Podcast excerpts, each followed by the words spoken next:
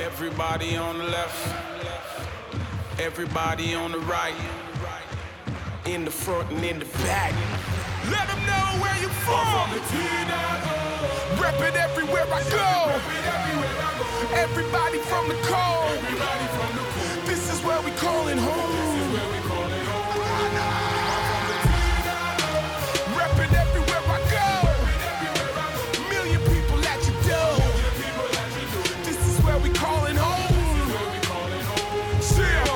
Hey, you, and welcome to BAM Weekly, the show where we chat some sports, the show where we chat some entertainment, and then at the end of the episode, we put it all together and chat some sports entertainment. We're your hosts. I'm Boris, and I am joined by Matt. Bonjour. How's everybody doing out there? We hope you're doing well. Boris, I'm looking at a polluted air notice right now on my phone. Gotta love Toronto. Gotta love Toronto. But we have a World Series set. We will crown a world champion in American baseball. We got a list for you. We got some fun wrestling chat. You have an amazing tag team match to talk about, Boris. It's going to be a fun show today. It is going to be a fun show, um, and and you know and that's exactly it. What we do here on BAM each and every single week. Man, what a what a week! It's it's it's already been a week, and it's only Monday morning at like seven a.m. Not even, but yeah, it's. uh How are you doing? I'm well. I woke up full of piss and vinegar, got a nice early shower into me. I was up at like six in the morning, just ready to go for this podcast. Got a lot of a lot of work to do this week, but uh, you know, life is good, man. It's it's good to be busy and such. Yeah, that's exactly how I feel, and that's uh, pretty much the the theme of the fall. Just keeping busy and and and you know staying out of trouble. But we do have a lot to get to, so let's not uh, you know dwell on on on on life and and the many questions that life gives you. So let's just jump right into it because there is tons to talk about, um, especially because we are going to be chatting top Toronto matches uh, and, and a bunch of other awesome stuff. So let's just jump right into stuff. Phillies, Astros, World Series. Phillies Yeah. beat the Padres. Um, you know, Padres didn't really put much of a fight, but one team put up less of a fight. That is the Yankees, who got swept by the Astros. Um, what what can you honestly say about that, right? Like, uh, you know, it seems to be death taxes and the Astros beating the Yankees in in the playoffs seem to be the certainties of life. Yeah, you never want to get worse and not better. It seems like they're regressing in their uh, quest to beat the Astros. They had nothing this time. Yeah, it's tough too because Aaron Judge, 62 home runs, uh, probable AL MVP, is a free agent. He could be on the San Francisco Giants. He might be on your Dodgers. He could be on the Blue Jays. He might stay on the Yankees. Who knows where Aaron Judge will go? Um, yeah, who knows? Honestly, it's here's the thing. As good as he did in the in the actual season, his performance in the playoffs was okay, but he should not be earning a cent more than Bryce Harper at this point. And you know, it's it's the thing, right? Like agents are going to be looking at, uh, or not agents, but GMs are going to be looking at the playoff performance. Say, well, you haven't won anything, so what can we honestly give you? It'll be great for us to win, you know, 100 games in a season, but if we're not going to win the the World Series, then what's the point of bringing you on board for, you know, 300 million a year or whatever he's going to be Yeah. earning? Exactly. And you could argue that point, but you're 100% correct in that that's what opposing GMs will argue to try to get the price down Yeah. somewhat to the agent, right? But yeah, shout out to Bryce Harper. Good call on your part there too. Two-time NL MVP. He uh I believe won the MVP for the NLCS, right? And they are headed to the World Series uh, not only because of Bryce Harper, but he was No. certainly the most valuable player for the Philadelphia Phillies. Some some timely hitting from Jean Segura, Rhys Hoskins as well. Some great pitching on the Phillies. It's going to be an awesome World Series. I think it will be. I think it will be go Phillies just at the end of the day, right? Yes. Like um here's here's the thing as well, right? Like a lot of people gave Bryce Harper tons of shit when he left Washington a few years ago in 2019, right? Like and it was the big joke. He leaves, Washington wins the World Series. But long term, long term storytelling, my friend. I think that uh, Bryce Harper got the last laugh because uh, clearly, at this point, Phillies are in a much better position for having a few years of success as opposed to one year and then blowing it up. And then, well, look at where Washington is right now. Yes, yes, exactly right. And to tie this into wrestling, because after all, we are kind of a wrestling podcast here. Uh, Not kind of. Bryce, we Har- are.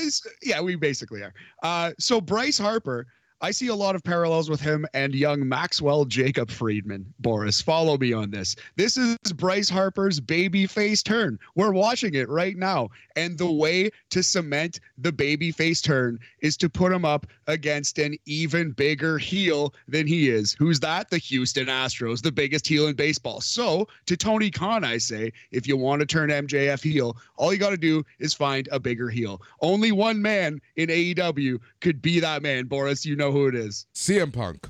CM friggin' Punk. You have to bring Punk back as a heel and MJF conquer him. That's how you cement MJF's babyface turn, if that's what you want to do. And the parallel is Bryce Harper beating Houston in the World Series. I really hope that happens. Although if Houston does win, Dusty Baker gets his first championship. So that will be nice. He deserves one in his career.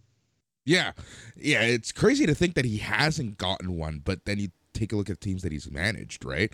Uh, but you know, you're 100% right. And I love the Boris logic that you used on that one. You know, taking us for a ride, holding our hands, and then getting to an awesome point. Uh, typically, my points don't land as well, but you know, I love, love it. it. No, but, but it's but it's true though. It's it's 100 percent true on both counts, right?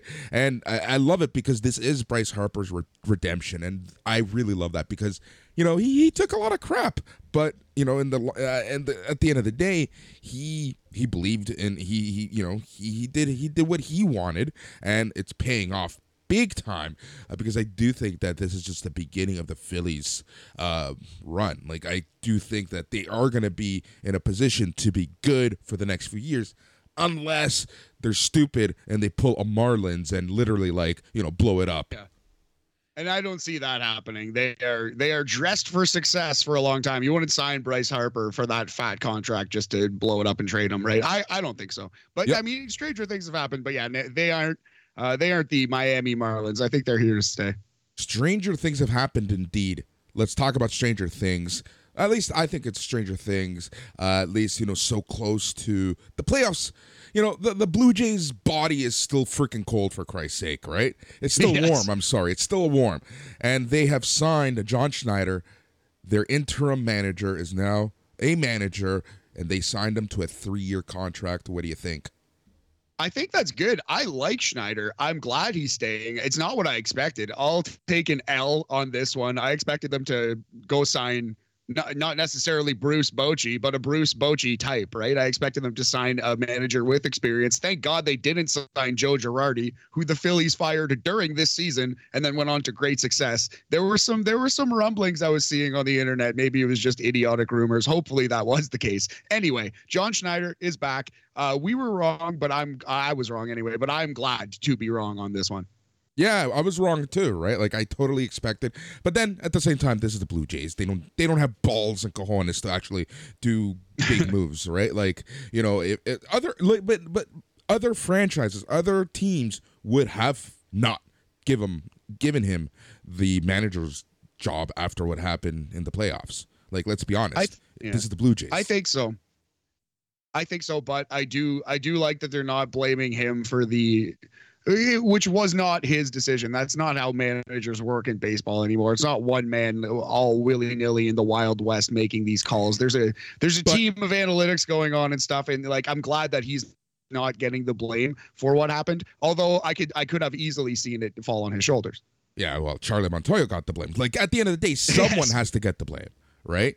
Um, to me, this is just the Blue Jays saying, "Oh well, too bad, so sad. We'll try again." You're, you know, right? It's the Dodger mentality, which pisses me off because at some point the other shoe needs to fall, and someone, somebody, somewhere needs to be held accountable for not doing what you're fucking paid to do. I mean, it's true, but I mean, it, it's a young team. It's one season. It was a, a terrible collapse, but That's like rock bottom. And I feel like the team's going to be coming back pretty energized, pretty hungry. They're saying the right things to management are in terms of what kind of players the Jays want to add. They they say that they want to add a, a fourth starter, a fourth really good starter, and some bullpen help. And that's exactly what we need. So hopefully that comes to fruition. Obviously, way easier said than done. Right. I say I want to lose weight. I want to sleep better. I want a beautiful, beautiful relationship and happy relationship. There's a lot of stuff I want to do, and I can easily go on podcasts and and and you know mountaintops and scream that. It's actually fucking doing it. Well, maybe it'll be a big off season for you too, Boris. Who knows?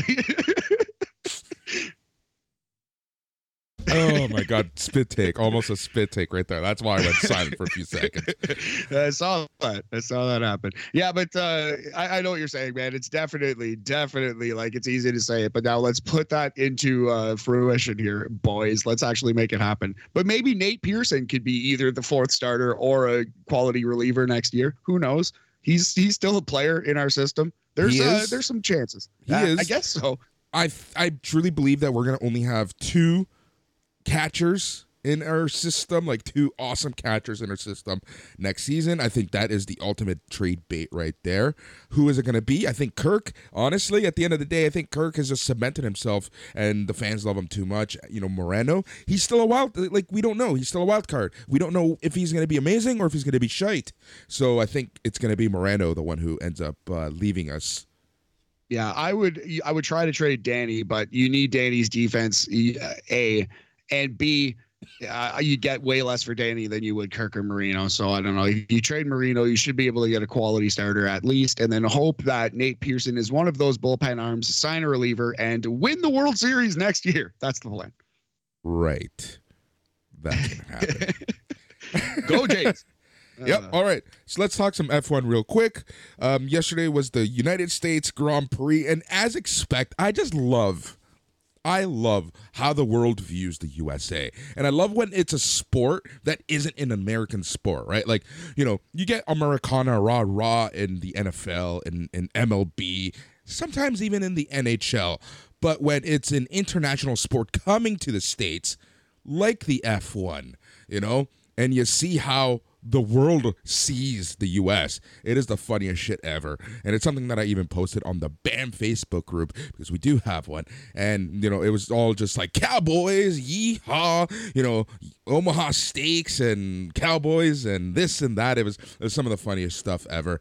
Uh, but it was the United States Grand Prix in the Circuit of America in Austin, Texas. Uh, Max Verstappen ends up winning to no one's surprise. Uh, the officially locks up the season and the championship. Uh, Lewis Hamilton came in at second. Uh, Charles Leclerc came in in third. That was your podium for the American Grand Prix in Tejas. Nice. Circuit of the Americas when uh, F1 meets NASCAR, sounds like. Yeah, that's what I mean. Like, I just love it, and I just love. Like, take a look at the picture, take a look at the pregame. You know, a few years ago, they had uh, Michael Buffer literally announcing each and every driver, all twenty of them, uh, with that's like hilarious. intros and everything. Like, and I suspect next year when Vegas is a race, and it's actually going to be a nighttime weekend race right before or after Thanksgiving. I don't remember exactly which one, but it's going to be Vegas. You know, it's going to be over the top. Elvis Presley, you know, Viva Las Vegas. Uh, I can't wait for that. Oh, maybe our boy Danny Granger could get some work going down there. Danny Granger Hart, Elvis impersonator extraordinaire. Shout right? out to the Granger Art. Exactly. Um, yeah, it's funny that you man, bring him up because he posted on Facebook that he has like you know a huge opportunity coming up and a meeting today. So good luck to you, Danny. Uh, yeah, I actually saw that. That's why he was in. That's why he was in my mind just now. So I, I saw that like not five minutes before we started recording.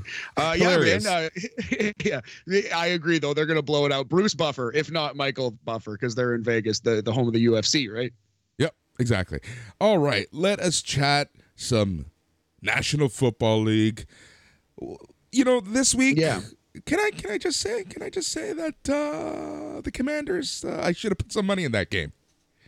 Little little taste, a little taste on the Commanders. Yeah, I, I didn't should've. watch much football, but there were a lot of uh, a lot of weird results. Chiefly Carolina trading away uh, Christian McCaffrey and screwing everybody's bets up by destroying Tom Brady and the Tampa Bay Buccaneers. Man, man, oh man, Tom Brady. This is like the I don't know why, but why do we here in North America, at least at the very least, I'm sure it's the same ever, but let's just say North America, um, and I say that just because we do have an international uh, audience. So here in North America, we love love to see a fall from grace just as much as a awesome return to power type of story. But Tom Brady's fall from grace story, it seems to be on everyone's just like watch list right now. Well, part of it is because he's he's been obnoxiously good, you know, and he's got he's got the hair and he's got the supermodel wife and the got the public hair. divorce now. yeah, the hair. Yes, I said it. the ever changing hairline of Tom Brady and and also his face that's uh, changing this year. No, I uh, I don't know. Like we're Dolphins fans. We've uh, cheered against him in a fun way for basically our entire life since I was in high school. You know what I mean? Like he's been the quarterback of the New England Patriots and then Tampa Bay, and I was betting hard against him on Tampa Bay, and then he just fucked around and won the Super Bowl in his first year. So. I don't know. It's it's it's just very easy to root against this guy, but we're all gonna miss him when he's gone, of course. We will. I think that's the thing, right? The NFL is going to miss him greatly.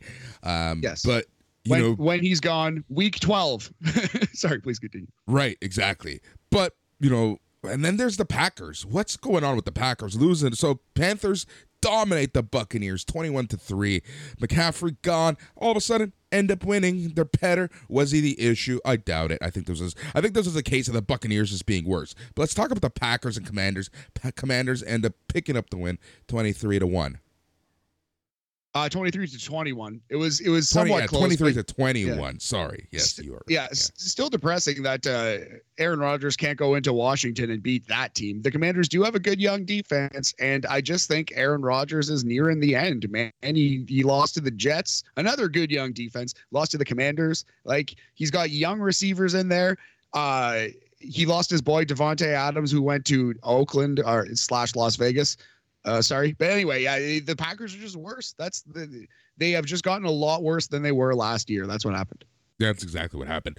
It's age also, right? And I love the jokes that you're constantly seeing. And it's not just like it's regular Facebook accounts and and and Twitter uh chats that are happening where everyone is like just waiting for for Aaron Rodgers to have a CM Punk interview and his CM Punk moment.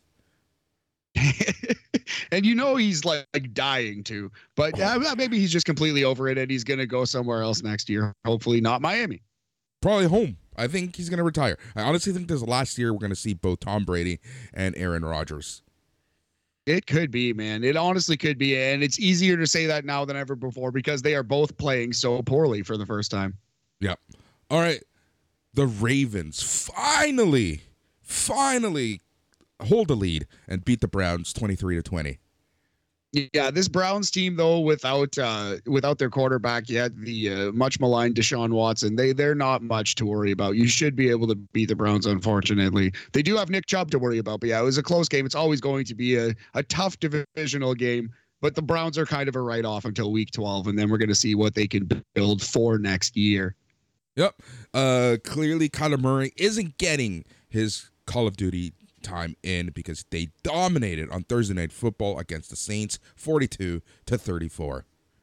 Yeah, it was a big game for Kyler Murray. Big game for uh, Nuke, who needed to uh, needed to come back and uh, play strong after suspension, and he did. So yeah, it, it's good to see Arizona. I don't even know if you can call it rounding into form after one week, but good to see at least one good performance from the Arizona Cardinals. Yep. Bengals beating Falcons. I got nothing there. Yeah, no, not not much. By the way, Nuke DeAndre Hopkins, who was suspended for six weeks, he's arguably one of the best, not arguably, one of the best receivers in football, arguably the best. Yeah, Bengals needed a bounce back game. They're better than the Falcons. Should have won that game. Yep. All elite Jaguars end up losing against the New York Giants. Yeah, the Giants. What are they? Five and one, six Yeah. and one. They can't be stopped. Right? Can't stop, won't stop. Try to stop them at this point. It's crazy. It is absolutely crazy. Uh, man. Uh, Titans Yeah. defeat the Colts. The Colts uh, look like absolute wet garbage, like a hot garbage juice sandwich. Not much more to add on that. Similar to the Texans. Texans losing to the Raiders 38-20. Yeah, the Texans we expected to be bad though. The Colts are uh, are almost as disappointing as the Denver Broncos, who, as you were talking about earlier, they uh, lost to the Jets, sixteen to nine. What a banger that must have been.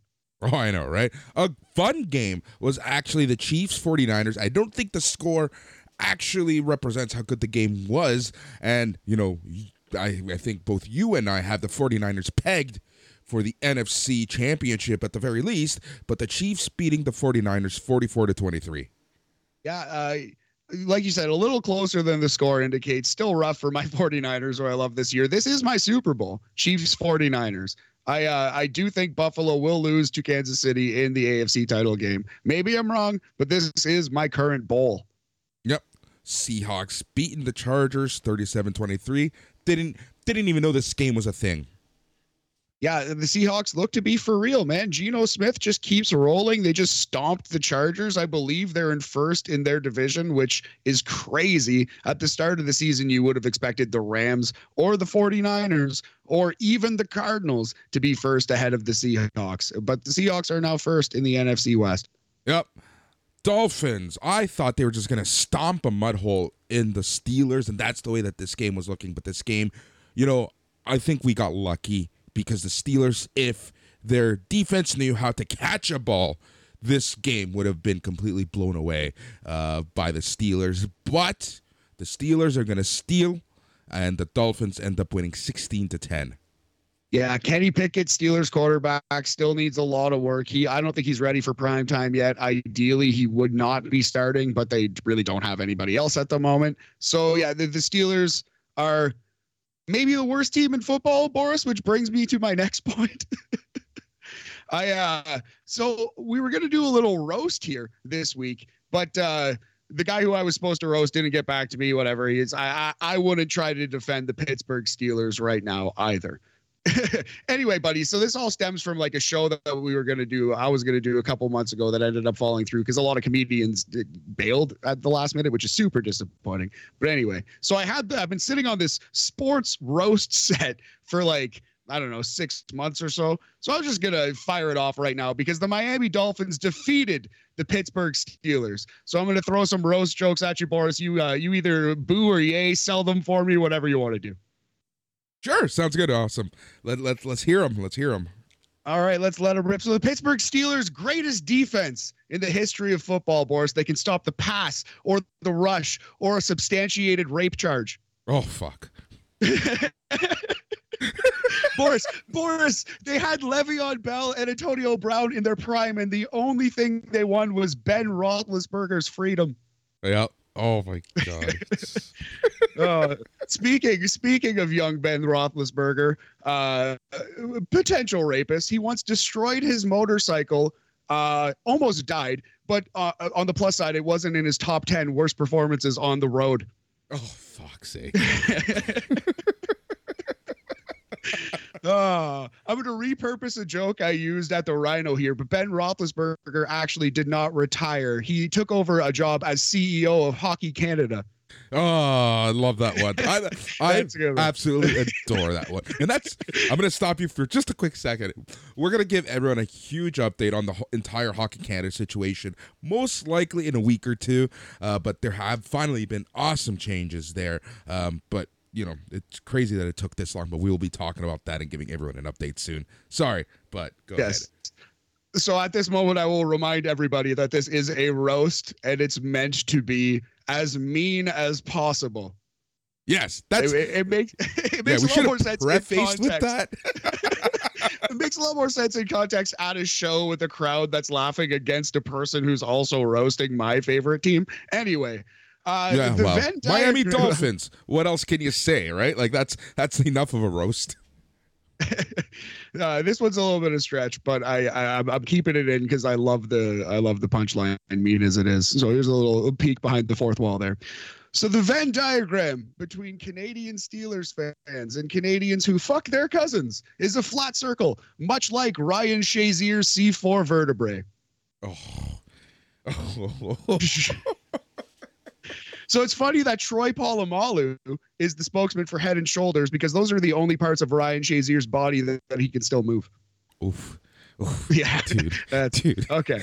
I should stop. I should stop picking on Ryan Shazier. He can't stand up for himself. That's an old joke. That's like a '50s roast joke. But you know that's what? Just like that's. Low hanging fruit. You know me and low Low hanging hang- fruit.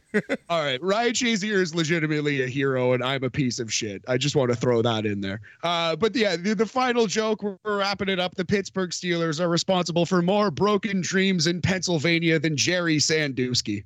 Oh, that is horrible. Oh, just Go Fins. terrible. Go terrible. Go fans. Again, much better with a crowd. It's a roast. yes, exactly. Picture uh picture uh standing ovations and uh Netflix deals. exactly. Speaking of Netflix deals, before let, let- I think we're done with sports. Let's talk some entertainment, shall we? Yes. And by the way, that was awesome. Um, Thank- thanks, and again, buddy. I think Yeah, people need I'm to to understand the change the context a little better, right? Anyways, Yes, yeah. I- I'm down to immediately change the subject though. yeah. let's chat some uh, some uh, entertainment. And uh, this past weekend, I watched the new Fluffy, the Gabriel Iglesias special on Netflix. His Dodger Nice. Stadium show. Dodger Stadium, holy shit. I got to watch that. I think he's he's become underrated because he's he's like he's I don't want to compare him to Dane Cook because he's so much better than Dane Cook, but he's in that Dane Cook position of like touring, arguably most famous comedian on earth. So people don't give him a chance. It kind of happened to Russell Peters a little bit in Canada. When you're the guy, people almost don't give you a chance. And he, he tries to work clean sometimes, mostly, which doesn't always work for everyone. I like Gabriel Iglesias. I think he's a fucking dope comedian. He's he's brilliant. Like you know, especially just being a Latino myself. Like he there he he knows how to connect to to me, right? It's kind of like George Lopez. Like I remember sitting down uh, with my uh, former roommate Mike, and you know we would watch a George Lopez comedy special, and yeah, he laughed here and there, but I was howling, and it's like, dude, you just don't get it. Like it's like you know, essentially my life in a nutshell. Um, and with Gabriel Iglesias, it's kind of the same, but you know, he's reached a much larger audience at this point, uh, at least. And I think that you know, you hit the nail on the head that it he kind of has that issue, and he's not your traditional comedian. He's kind of like a Kevin Smith, where he's amazing at telling a story. Yeah. And it's his stories that are funny and his delivery of said stories, but he doesn't really tell jokes in the in the in the traditional sense. He's not like Anthony Jeselnik or like Mitch Hedberg up there, like doing like one-liners to an extent, right? He's he's telling stories that are peppered with funny anecdotes, and like you said, it's delivery, it's energy, it's it's likability. But I I think he's a we don't have a lot of like pure storytellers. We do, but he's the most famous one for sure, and I think he's great at it. Oh yeah, it's just amazing how he can just take a story and make that story a 15 minute story and just and still come back to it, right? Like he's so good at that and it's the, you know, the full circles that he does which are just amazing. Anyways, in this special he talk, you know, it's it's focused around, you know, the pandemic, what he did around the pandemic. He talks cancel culture, which is amazing because again, you know, when you think you know, fluffy Gabriel Iglesias, you don't ever think that this guy would ever be canceled. You don't think that this guy would ever do anything bad, but he gets into this, talks a couple, you know, his brushes with it, and it's a really, really, really well done special. Um, and obviously, him being in Dodger Stadium, it's a very emotional show for him. And I was just reading, right? Like, first off, it's like a two-hour show, so it's a it's a long one. Secondly, apparently, so I have cousins, a family, tons of family who went to this show, and the show itself was about three and a half, four hours long. Oh wow, like like with other comedians or just Just him, just him. just fluffing it up. That's He- crazy.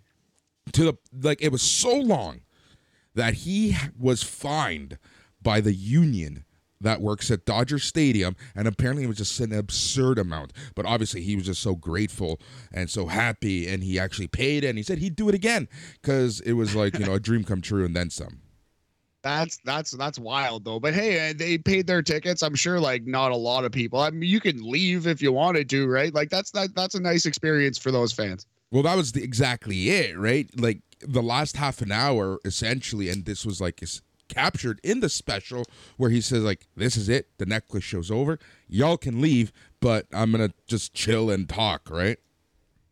That's awesome. That's really cool. And people stayed. Like I, I bet a lot Oh. of people stayed. Oh yeah, oh yeah, tons of basically everyone stayed, right? Um, so yeah, the Gabriel Iglesias special, the Fluffy special on Netflix. Uh, it's really good. It's really good. It's easy to find. I forget exactly what it's called, but I think it's like something something stadium or you know something along those lines. Uh, but go ahead, watch that if you are a fan of stand up comedy. Is it Stadium Fluffy? That's it. That's it. Yeah. Cool. Yeah, I'm gonna. Uh, I'm definitely gonna check that out. If it's two hours, I might have to do it in a couple settings, but uh, yeah, we'll, we'll give that a watch for sure. It's it's it's it's yeah. I was able to get it done like overnight on Saturday, um, because yeah, yeah, I have no life now. So so that's pretty much was pretty much my Saturday, uh, after watching some NXT, uh, because I had to go back and rewatch certain star parts to get notes. Right, like that's that's the thing. Um, you know, go back, watch our, or listen to our Halloween Havoc uh, aftercast. Uh, but I did watch it with family, right? So because I was in a group, this is why I prefer watching wrestling alone now for the most part, because nine out of ten times I am taking notes for a show, right? Yeah, I feel you. Yeah, yeah. It, it- it's annoying. I'm at a point where I take like minor notes on my phone. I try to like, not that I'm not taking notes, and and I'll I'll often still like time the matches and write down the finishes and stuff, just because I'm a nerd and I, I like the old WWF magazines when it used to be like you know, Bastion Booger bests Owen Hart with a banzai drop or whatever it was. Anyway, I try to like experience the show now and try to like be in the moment as much as possible and then sometimes go back. Like I watched the Halloween Havoc main event twice actually before our podcast because it was so good. And yeah, sometimes I'll go back. I watch some of that ladder match just to see those spots again that I really wanted to highlight. But yeah, for the most part, I actually am taking less notes and trying to just experience the show. And I think it's helping the podcast. Maybe I'm wrong. Maybe I'm just out of my mind. I no, I think so too. Because I have a new system that I haven't fully talked about, but this new system seems to be working. Um, before we move on to wrestling, let's stick with entertainment. So this weekend, because of the It's Canon podcast, I was able to get a review copy of Terrifier 2. By the way, Terrifier 2 uh, if you live in Canada, it is out in select theaters, Toronto, Carlton Cinemas. Go watch it out there. It's, but I was able to catch it. Dude, it's a long mother effing movie. Oh yeah, how long? Jeez. Two and a half. I, I A two and a half hour slasher flick. oof, lots of gore, lots of blood splattering. Did you pass out? Did you vomit in terror? I was laughing, man. This, I'm a sick fuck. We're going full JD McDonagh, going full Hannibal Lecter on this shit. Pretty much. Uh, I mean, you know, it's fake. You know what I mean? Like it's uh, it is what it is. Exactly. But it was a all in all, too long of a movie, but it is good. And I think it's going to draw more attention to slasher films, which is good and bad because you're going to see more of them. It's going to be commercialized. Uh, and I think, you know, we're just going to see one too many of them moving forward. But it was still good. It was still a very fun movie. I think that it was a very good, uh, you know, they they tried to tell a story. It was funny because they were from Jeffrey Dahmer jokes. Uh, one of the jokes basically being like, "What's hap- actually happening in the world right now?" And that's you know, dressing up for Halloween as you know the these these psycho killers. Yeah, absolutely. That's man. Uh, I, I'm get, definitely gonna give it a watch. I'm sure it's super intense, but in a fun and, and hilarious way. Two and a half hours though, man. Why are things so long these days? Right, uh, man. I don't know how Jason Agnew does it, right? And he called it, right? Like more is more, and it's everything, right? Like, even even movies and everything. Like, I watched Black Adam. Black Adam is great. It's two hours long. That's it, right? MCU movies getting longer and longer and longer and longer. They're like three hours, three plus hours, right? So it's like, just just this. Not everything needs to be long, you know. Yes. And it's funny in that spirit. Let's move on to my needlessly long list of Toronto matches. Actually, before we do that, you got to talk about some other things. Let's talk about some other stuff. Let's. That's the main event. Your top 34 Toronto matches of all time. I guess inspired by AEW coming here. Um, I'm I'm correct, right? Yes, yes, exactly. I was just like, oh, I should have maybe done, but I wanted to see if anything on the uh, AEW cards made the list. Spoiler, they did not. Perhaps there's something I should revisit. But yeah, also to celebrate the great city of Toronto. You know, we met a lot of indie wrestlers, we met a lot of indie fans, and a lot of people in the wrestling community, quote unquote. So yeah, just to celebrate the great city of Toronto. But we, we have other things to talk about first.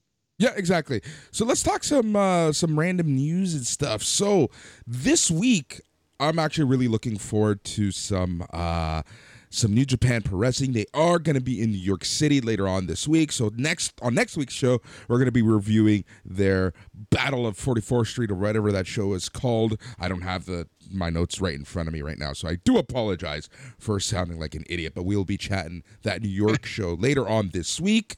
Um, let us chat so the finals of the IWGP Women's Championship is officially booked, my friend, at the New Japan Pro Wrestling Stardom Historic X Over. Um, it's going to be Kairi versus Mayu Iwatani for the first ever IWGP Women's Championship. Number one, love the belt design. Number two, I should have guessed this was going to be the finals, but I think this is yeah. going to be a hell of a match. And number three, Matt, who do you think is going to go over? You can see legitimate cases for both women. Mayu has been like a pillar. She's been there forever. She was with uh, Io uh, and Kairi originally, right? And was like in that class and has been like the stalwart. So I can see her getting it. But Kairi, more famous, had the international superstardom with WWE. So you can legitimately see either uh, woman winning here. I would give it to Kairi I think that's what they're going to do as well. I think this belt is basically meant for a Kairi Sane, you know? I agree, and this is my logic behind it. So we quickly were chatting with Yorkie, with Paul York about this, right? He thinks Mayu's going to win for the simple fact that the obvious choice is Kairi, and here's the re- and I think that's a great logic, right? That's very Vince Russo of him. Um, but I think that Kairi is going to end up winning for the simple fact that this belt, in my opinion, is going to be a belt that's mostly defended in the states right? You know, yeah. And and and I think who better than Kairi Sane Kairi herself, a known name in the states to be champion, not to take anything away from a pillar of stardom and someone who's like held that promotion on her back as it's expanding, you know, worldwide. But I just think that Kairi having that that U.S. Uh, exposure with WWE um, and NXT, uh, you know, it's just that that's just a point for her to have the belt. Exactly. I kind of think they're going to treat it like New Japan treats the uh, U.S. title. Like you said, it's going to be mostly defended in the United States, sometimes in Japan. And Kairi is the perfect person to hold the women's United States title. Yep, that's exactly what I think. All right. So just taking a look at this, uh, the card. So this card is going to happen on November 20th, 2022, just a few weeks from now, my friend. And four matches have been signed. And I just wanted to bring this up real quickly because I'm curious to know if how excited you are of this card so far. So we're going to get the IWGP Women's Championship match, Mayu Iwatani versus Kairi. Here are the other matches. Tom Lawlor and Syuri versus Zack Sabre Jr. and Julia. Oh yeah, let's go. I'm two for two excited now. All right. Hiroshi Tanahashi and Utami uh, Hayashishita versus Hiroki Goto and Maika. That's that's that's fun. I like the Tanahashi and Utami pairing. That's that that seems right. That feels right. Yeah, and, and I don't know if you've noticed, and the reason why I say I question how excited you are is because they are all mixed tags so far that have been announced. Here's a fun match: Suzuki Guns, Taichi, and uh, Kanemaru, uh, along with Meltear, that which is Tam Nakano and Natsupoi versus Suzuki Guns, El Desperado, and Douki. Uh, along with Black Desire, Starlight Kid, and Momo Watanabe.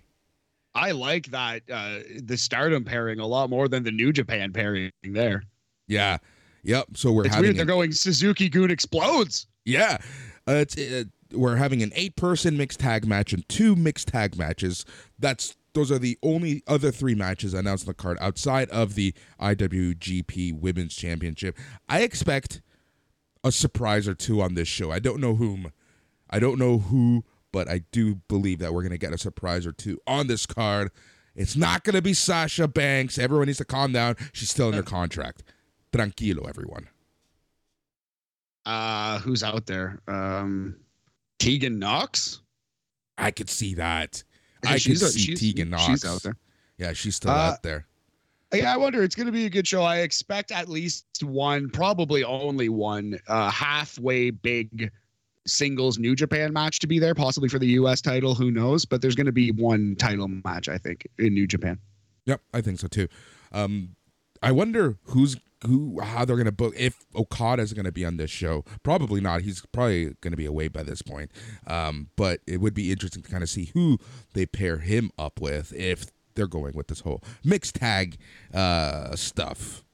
Yeah, if they actually did want to give Okada a couple nights off, this would be a good show because they don't need him really. He's just going to be in a mixed tag anyway, right? Like, yeah, Yeah, that's that's the unfortunate thing at that point, right? Um, but that is what's going on, my friend. That is the huge and New Japan Pro Wrestling Cross Stardom November twentieth. Really looking forward to that. We'll be chatting that. There's a couple other Stardom cards that we're going to be talking about coming up.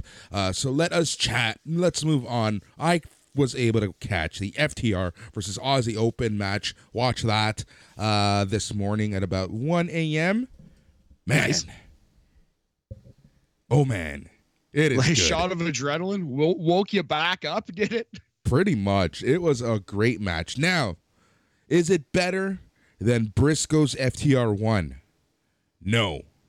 Is it better than Briscoe's FTR 2? Maybe. Maybe. I would need to re- rewatch both matches. But that's the level of awesome that this match is. It is possibly in the top three tag team matches of the entire year, and it's going to be, like, for sure, top 10 match of 2022. Awesome. Yeah, I can't wait to see it. I've been I've been going hard on Toronto matches, so I still haven't gotten a chance to check it out, but I will definitely at least by the end of the year for our top 122 of 2022 list. But yeah, man, that's uh even Dax himself called it maybe his best match, right? So they're uh the high praises out there, especially from the people who are actually involved in the thing. Yeah, exactly. You know, and that's the thing. Like, if if Dax Harwood is telling you he liked this match, you know it's a good match. Hundred thousand percent. Can't wait to check it out. Now it's from Royal Quest 2 Night One. Yep. Beautiful. Yeah. And that is available on New Japan World. Yep, exactly. All right. Let's chat some Impact Wrestling before we get to the list. Uh, seems to be a thing we constantly do uh, right now here on BAM. So the show starts off with Bullet Club, Juice Robinson and Chris Bey just chilling backstage. Bey walks over to the parking lot. And just like the NXT parking lot, it is the most dangerous place in all of wrestling because his partner, Ace Austin, was attacked. He was unconscious right in the middle of parking lot. Security and Tommy Dreamer randomly shows up. Of note, Tommy Dreamer is scheduled to team up with Bully Ray to face Juice Robinson. Uh, sorry, to face Chris Bey and Ace Austin. Uh, but uh, you know, it was uh, very, very interesting that uh, Tommy Dreamer just show so happened to show up. Everyone blames Bully Ray for doing this jump into the show itself. The first match was the aforementioned match. It was Bully Ray and Tommy Dreamer versus Bullet Club's Chris Bey. He was able to get Juice Robinson in on his corner. Uh, this match was all right. It was a Tommy Dreamer and Bully Ray match in 2022. Cool. Coolsies. Yeah, that sounds like something I could easily skip. Yep. Uh, Bully Ray, Tommy Dreamer end up winning. After the match, Bully Ray gets in Tommy Dreamer's face saying, I didn't do it. Tommy Dreamer kind of doesn't believe him. So that was that. Some intrigue here between Tommy Dreamer and Bully Ray. in 2022. yep. All right, Heath and Rhino are hyping each other up. They are cutting a promo how they're coming after the kingdom uh, because they have their title shot later in the show. Um, so that was a thing. You get some more Tommy Dreamer, Bully Ray stuff going on. Uh, right after this, the second match: Mia Yim versus Taylor Wilde. Taylor Wilde. Yeah, has she been? Has, she been there a lot? Is, is she, she like new? Re-debuted. Like, re-debuted. Yeah. Yeah, re-debuted uh, at uh, Bound for Glory at the uh, Battle Royal. Gotcha. There you go. Right. So this was a pretty good match. I believe this was Mia Yim's final match uh, of her current Impact run. Uh, so this match was about nine minutes, 26 seconds of on air time. Um, I have all the times because, well, I'm doing the reports at slamwrestling.net. Uh, this was a pretty good match. This was a very well thought of match. I really did like this. Uh, Yim, um, Wilde hit Yim with the Wild Ride, which is the bridge German suplex for a clean win over Yim. Nice. Yeah. I wonder where Mia Yim ends up next. Perhaps, uh, perhaps AEW with uh, with her boy Keith Lee or Stardom. Stardom. Hey, there's always Stardom. Maybe, maybe yep. the American expansion. And re- she could easily be going back to WWE at this point, right? Also, also true. Yeah. So after the match, Mickie James comes out. She welcomes Wilde back to Impact Wrestling. She talks about seeing Wilde enter TNA back in 2007 and how she climbed the ladder way back then. Uh, but she says she never actually faced Taylor Wilde and she wants to face her in a match very soon. Um, Mickie said uh, she wants to wrestle people she loves, admires, and respects during her last rodeo. That's when VXT's Chelsea Green and Deonna Purrazzo come out along with Giselle Shaw. They beat down James and Wilde. Um, Jordynne Grace runs out, gave Shaw a spine buster. Uh, Shaw, Purrazzo, and Green retreat to the back. Uh, all right, fair enough. Uh, Mickie James, where do you think this ends up? Who who defeats Mickie James? Um, I have this sinking feeling that she will end up winning the title, and I don't know where they're going to go after that. Or she just loses against Jordynne Grace. Maybe. Maybe she just loses to Jordynne Grace and they push Jordynne really hard. Yep. All right, Honor No More is going back and forth. Everyone's confused. If you remember, Eddie Edwards has a answer to give. It's either he chooses his family or he chooses Honor No More. Eddie Edwards intrigue. Yes. Yep. All right, Mickie James, Taylor Wilde, and Jordynne Grace cut a promo against VXT and Giselle Shaw. They challenge them to a match next week. Um, Joe Hendry. Joe Hendry is doing some amazing work in Impact right now. Catch the Joe Hendry stuff. They're outlandish. It's insane. It is like, you know, I don't even know how to describe these skits, but it they're just so freaking good. Um, just so out there and so different from a lot of stuff going on and just wrestling in general. But they've been a lot of fun. Joe Hendry is back, um, so that's uh, been a lot of fun. He faces Jason Hotch, ends up winning in two minutes. Uh, again, I don't even know how to describe what's going on with his story, but it's a lot of fun. Uh, but the, and the crowd is loving him, so that's always really good. Uh, really good. Uh, we see Frankie Kazarian walking backstage with his X Division title. Scott D'Amore comes out. He talks about how the X Division is not about limits, it's about no limits. D'Amore then talked about Kazarian winning the title um, and how Kazarian, in cashing in Option C, is giving up forfeiting the title. He says that uh, D'Amore says that the title is going to be um, uh, up for grabs in a tournament culminating at Overdrive, their Impact Plus special on November 18th. All right. They did note that, or Hannifan noted that option C only has a 50% success rate. So this is a hell of a gamble. So Kazarian comes out. Uh, he gives over the belt. Then he has an impassioned promo, an impassioned promo, I should say, um, where he says, you know, he's now a team player.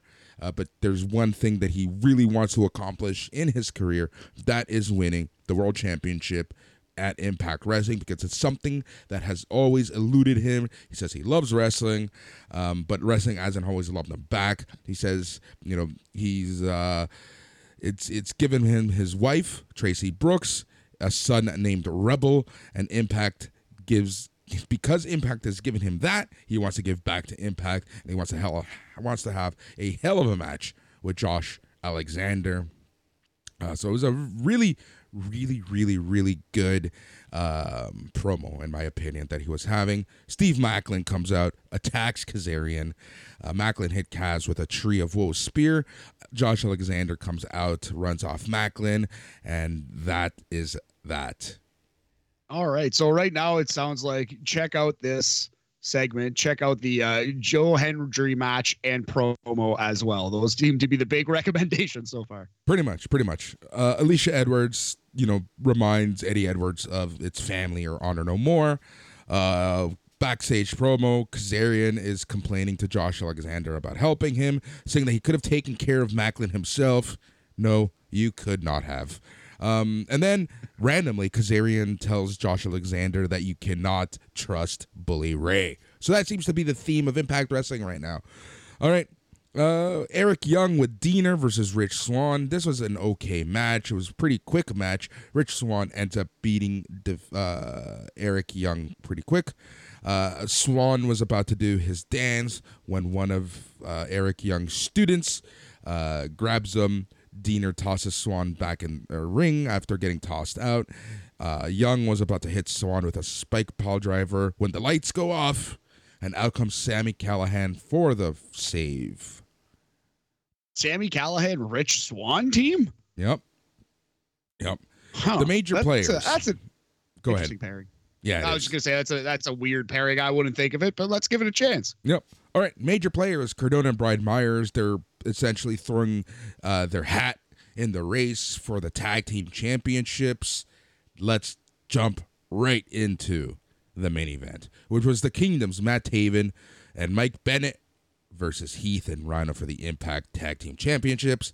Another recommendation go out and watch this match. Really well done. It was overbooked, but it was overbooked in a good way, if that makes sense. Yeah, absolutely. Sometimes you, I mean, look at the four names involved in the match. God bless them. Sometimes you got to gussy it up, little smoke and mirrors. Yep. Um, Maria doing her best to, you know, be Maria and distracting the ref constantly to give the kingdom the upper hand. Eventually, PCO, Vincent, and Kenny King run out. Maria went for the distraction. Rhino grabbed Maria by the hair. Bennett punches Rhino. Maria pulls out a bag of mystery powder uh, from her shirt. Maria accidentally hits Bennett with a said powder, hit then hits Bennett with a zigzag. Taven hit Heath with a spinning crescent kick. Rhino hit Maria with a gore uh, that Taven dodged. Heath then hit a very distracted Taven with a zigzag for the win in 10 minutes and 5 seconds of on air time to become the new Impact Tag Team Champions. Nice, nice. And that makes a lot of sense. Obviously, it seems that Bennett and Taven are with AEW, perhaps with Ring of Honor, whatever the heck that means. But uh, yeah, it makes sense that they would drop their titles on the way out. Love some Maria. I will check this match if I uh, get a chance to. Absolutely. Definitely want to see the Joe Hendry stuff. Been hearing some good things about him. Yep. So Eddie Edwards comes out and he says, you know, a lot of people are asking him, and he's had to ask himself if Honor No More is worth saving. He said all he sees in the ring is failure. Eddie berates the kingdom for just failing, and he asks them if they're still loyal to Honor No More. Um, Bennett and Taven said they were loyal and family. He then berated Kenny King and asked him if he was loyal after failing to get the X Division title. King said he was loyal. Eddie said that Vincent is the peacekeeper and wonders if Vincent is loyal to Honor No More or PCO. Vincent kind of just hangs his head. That's when Eddie turns his attention to PCO for costing him the title. Eddie said he was the dis- distracted dealing with PCO's bullshit. Eddie asked PCO if he's loyal. The crowd's chanting no. Eddie said PCO's silence says a lot. Vincent, the peacemaker, put the black sack over PCO's face to pull him away. Eddie said PCO isn't a monster. PCO is a bitch. PCO then attacks Eddie Edwards. Um, Vincent tries to calm down PCO, but he ends up choke slamming him. The Kingdom gave PCO stereo super kicks, but he no sold it. Um, he, Vincent then hits PCO in the back with a chair, which he then again no sold. Uh, PCO punches the chair onto Vincent, gives the Kingdom a flip dive on the outside, goes back in the ring, choke slams Vincent onto the chair, and um, you know that's pretty much it. Like PCO stands tall to end the show. Honor No More implodes. Eddie Edwards didn't really give an answer, uh, but uh, this was the final Impact appearance of Vincent and the Kingdom. So that's where we're at. So PCO is staying in Impact. Yep, he just signed a new deal for one year. It lasts until Halloween of 2023. Unreal. There you go. That makes a lot of sense. And Vincent is possibly on his way to WWE. Possibly. He was uh, backstage, but so were the Kingdom. Just days before Right. the Kingdom, we're in Toronto for Rampage tapings. Interesting, interesting. So we're we're gonna see where that all shakes out. But honor no more is indeed no more. It seems. Yep. That's pretty much where we're at with uh, Impact. So, in the famous words of Mark Henry, it's time for the main event. I'm excited. Okay, I need a refill of my coffee for sure. Give me two minutes, Boris. Put this thing on pause, and we will be back. Oh yeah. All right, we are filled up on coffee. And not that it matters because this is a podcast, so we could easily just edit whatever we want. But I wanted you to know, Matt, we are both filled up on coffee. Um, so we are going to be chatting. This is the main event, top 34 Toronto matches of all time. This is our list. Just remember that, you know. So top 34. Why 34? I know why, but let's gotta gotta gotta throw this out there. for the great Auston Matthews, sniper extraordinaire, who is a Toronto Maple Leaf for now. We'll see in a couple years if they keep losing in the first round. Uh, shout out to all our Leaf fans, listeners. Uh, anyway, so yeah, top 34 uh, to honor Auston Matthews. I also have six off the post. Why not do a top 40? Ah, because you got to have some fun with it. Also, uh, part of this is that I haven't seen a couple of these matches. So just quickly off the post, these are six matches that must be acknowledged in the history of Toronto wrestling, but aren't good enough or aren't complete enough to be on the list. We're going to start in the 1970s. February 6th, 1977, Harley Race versus Terry Funk. This is where Harley Race wins the NWA title from Terry Funk in Toronto in Maple Leaf Gardens. Problem is, there's only like 10 minutes of this available out there on the internets. Yeah, exactly. All right. Uh, also, a match that must be acknowledged the main event of WWF, the big event at Exhibition Stadium. That was August 28th, 1986. Hulk Hogan versus Mr. Wonderful, Paul Orndorff. Uh, off the post on this list feels right. Not quite good enough to be on the list. Yeah. Even though this match is historic, this match is huge. This is just a house show that had an, an, an insane crowd at Exhibition Stadium. I was actually at the 10 year anniversary show of this show back in 96.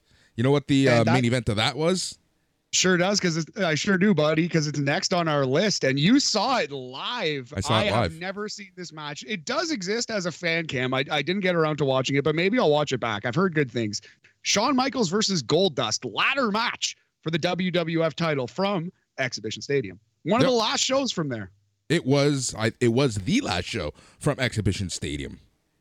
Yes, in terms of WWE for sure. yes. WWE. Yeah, Uh, WWE. D- good match. yeah. FYI. Good match. I remember really, really enjoying this match, even at that age, right? I was 11. Really good match.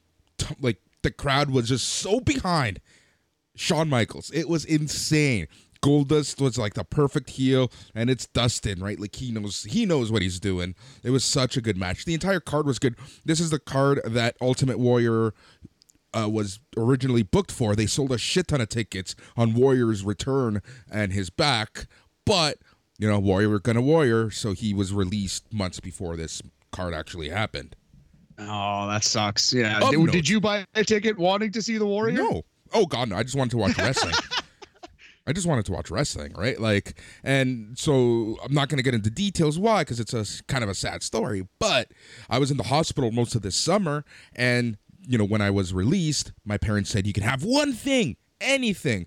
I chose WWE tickets at Exhibition Stadium. Of note, also in this card, Roddy Piper made his return, and he was just amazing on the mic. Like he was telling stories of you know growing up in in the prairies and then coming to Toronto, and he was naming uh, Toronto landmarks. It was just such a good promo that Piper did. Ah oh, man, I want to I want to see this whole show. I wonder if the whole thing exists somewhere. I hope they taped it. But I yeah, so have, that like I still have pictures, like film pictures of this yeah. show.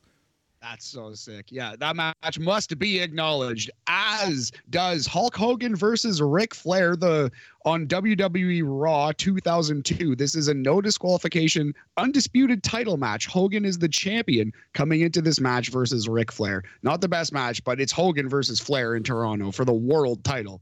Yep, I was there too. Uh, this match, I was so sick for this card. Like, I was disgustingly sick for the show. Um, but it was a fun show. And this is like at the height of the NWO return and WWE's NWO. This match ends with uh, X Pac coming down and ruining yes. the match for a DQ. Such I, funny. So funny. Yeah. I actually, well, I, I've stopped making the TikToks, but when I was doing the daily TikToks, I did one on this match, and that was my joke. Like, I'll give you a hundred dollars if you can predict how this match ends. You guessed it, X Pac running. That's how they ended. Hulk Hogan versus Ric Flair in Toronto. Uh, another yep. another match that must be acknowledged: Brock Lesnar versus Goldberg went 90 seconds. Goldberg's first match back in friggin' forever. I remember coming home on the subway and people yelling about that. There was a crazy man yelling that Vince McMahon ruined WWE and it would be dead in five years. I don't think he said that, but yep. I love this match. I think it was a perfect Same. way to book this match. Same. And the last one off the post, if you notice, I've been doing one in every decade 70s, 80s, 90s, 2000s, 2010s. So I got to do one from the 2020s. And I think pick your match from Dynamite. I need to go back and watch the Toronto Dynamite. I had bad seats, was a little drunk, a little all over the place that night. Uh, but I would say Jungle Boy versus Luchasaurus is probably the match that I would circle as the best match on that show that I need to go back and watch. It might show up on this list if I were to do it again. I think Jericho uh, Daniel is is the one, but yeah, it's one of those two. I hated the uh, Daniel Garcia stuff so much. Feels like a big step back for him, in my opinion. But you know, we'll see how that all. We'll see out. how this all plays out, right? I still think there's more to the story. I do. And I like the way they've been explaining it since. Anyway, that brings us to our list, Boris. The top 34 matches in the history of Toronto. We're going to do this in tiers. The first tier three and a half stars, three and a half maple leafs out of five, 70%. It's a B in Canada. Pretty good match here. So, number 34, women's title match from Unforgiven 2006, September 17th. Lita versus Trish Stratus. Trish's retirement match. She wins the title in her finale. I was so hungover for this card. I was so hungover for this card. The day before, my brother, uh, good friend of ours, and I went to, I forget where. It was some little town between here and Ottawa. And dude, we were just so. I was, not we, because we drove. Uh, the DD was just just hated my brother and I at this point. And the three of us were going to the wrestling show the next day.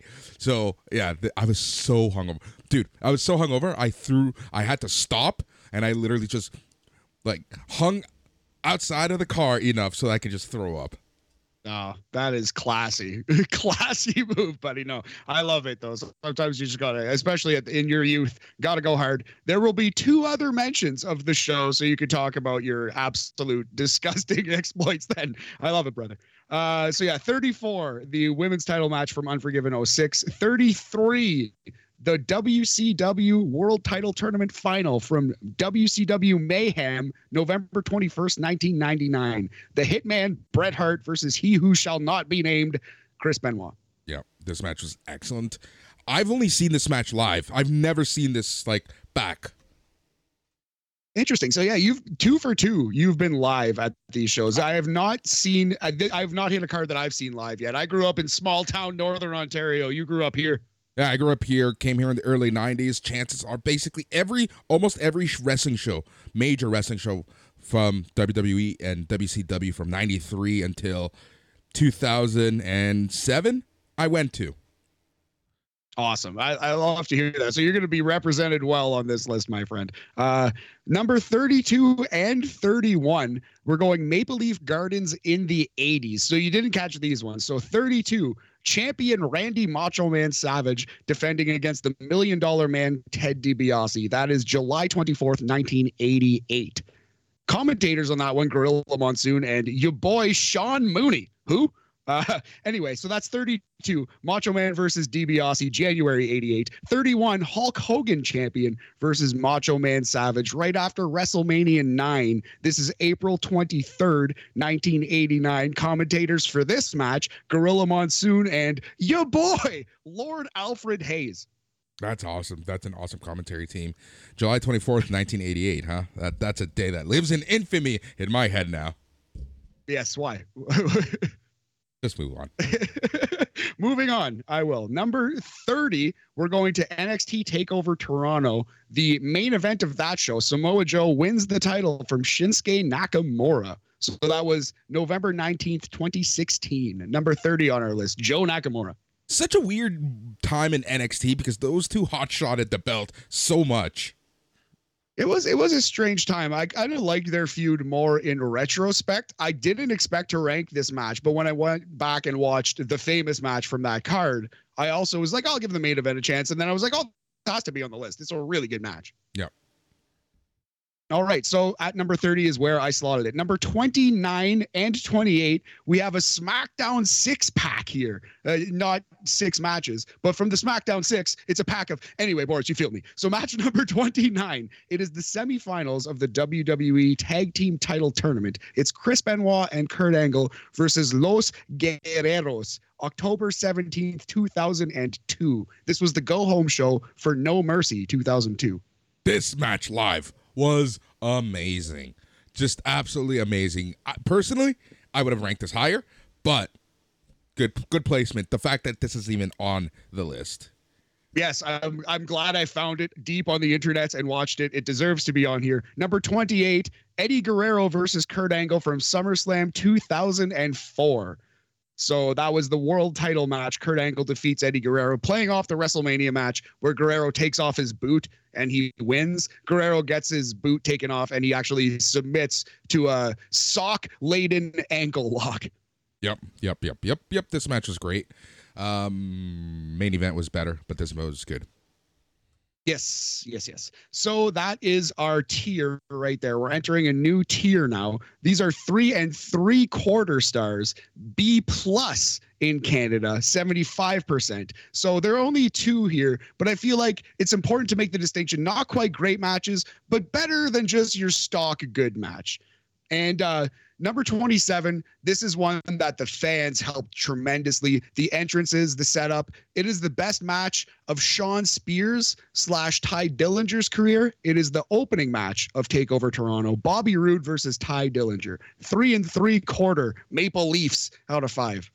Man, I remember being at the show, and I think everyone was just starving for NXT and really good wrestling live because the reactions that both these Canadian guys got was just insane. And and just you know starting the show with Bobby Roode's like special entrance, oh, so good.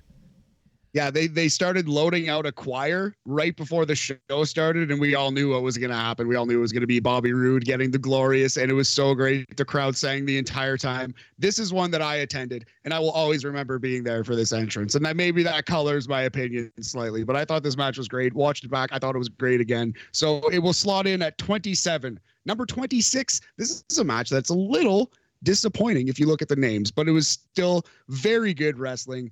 AJ Styles versus Adam Cole from ROH All Star Extravaganza 2014. Commentators on that one were uh, Kevin Kelly and Steve Corino on the call there.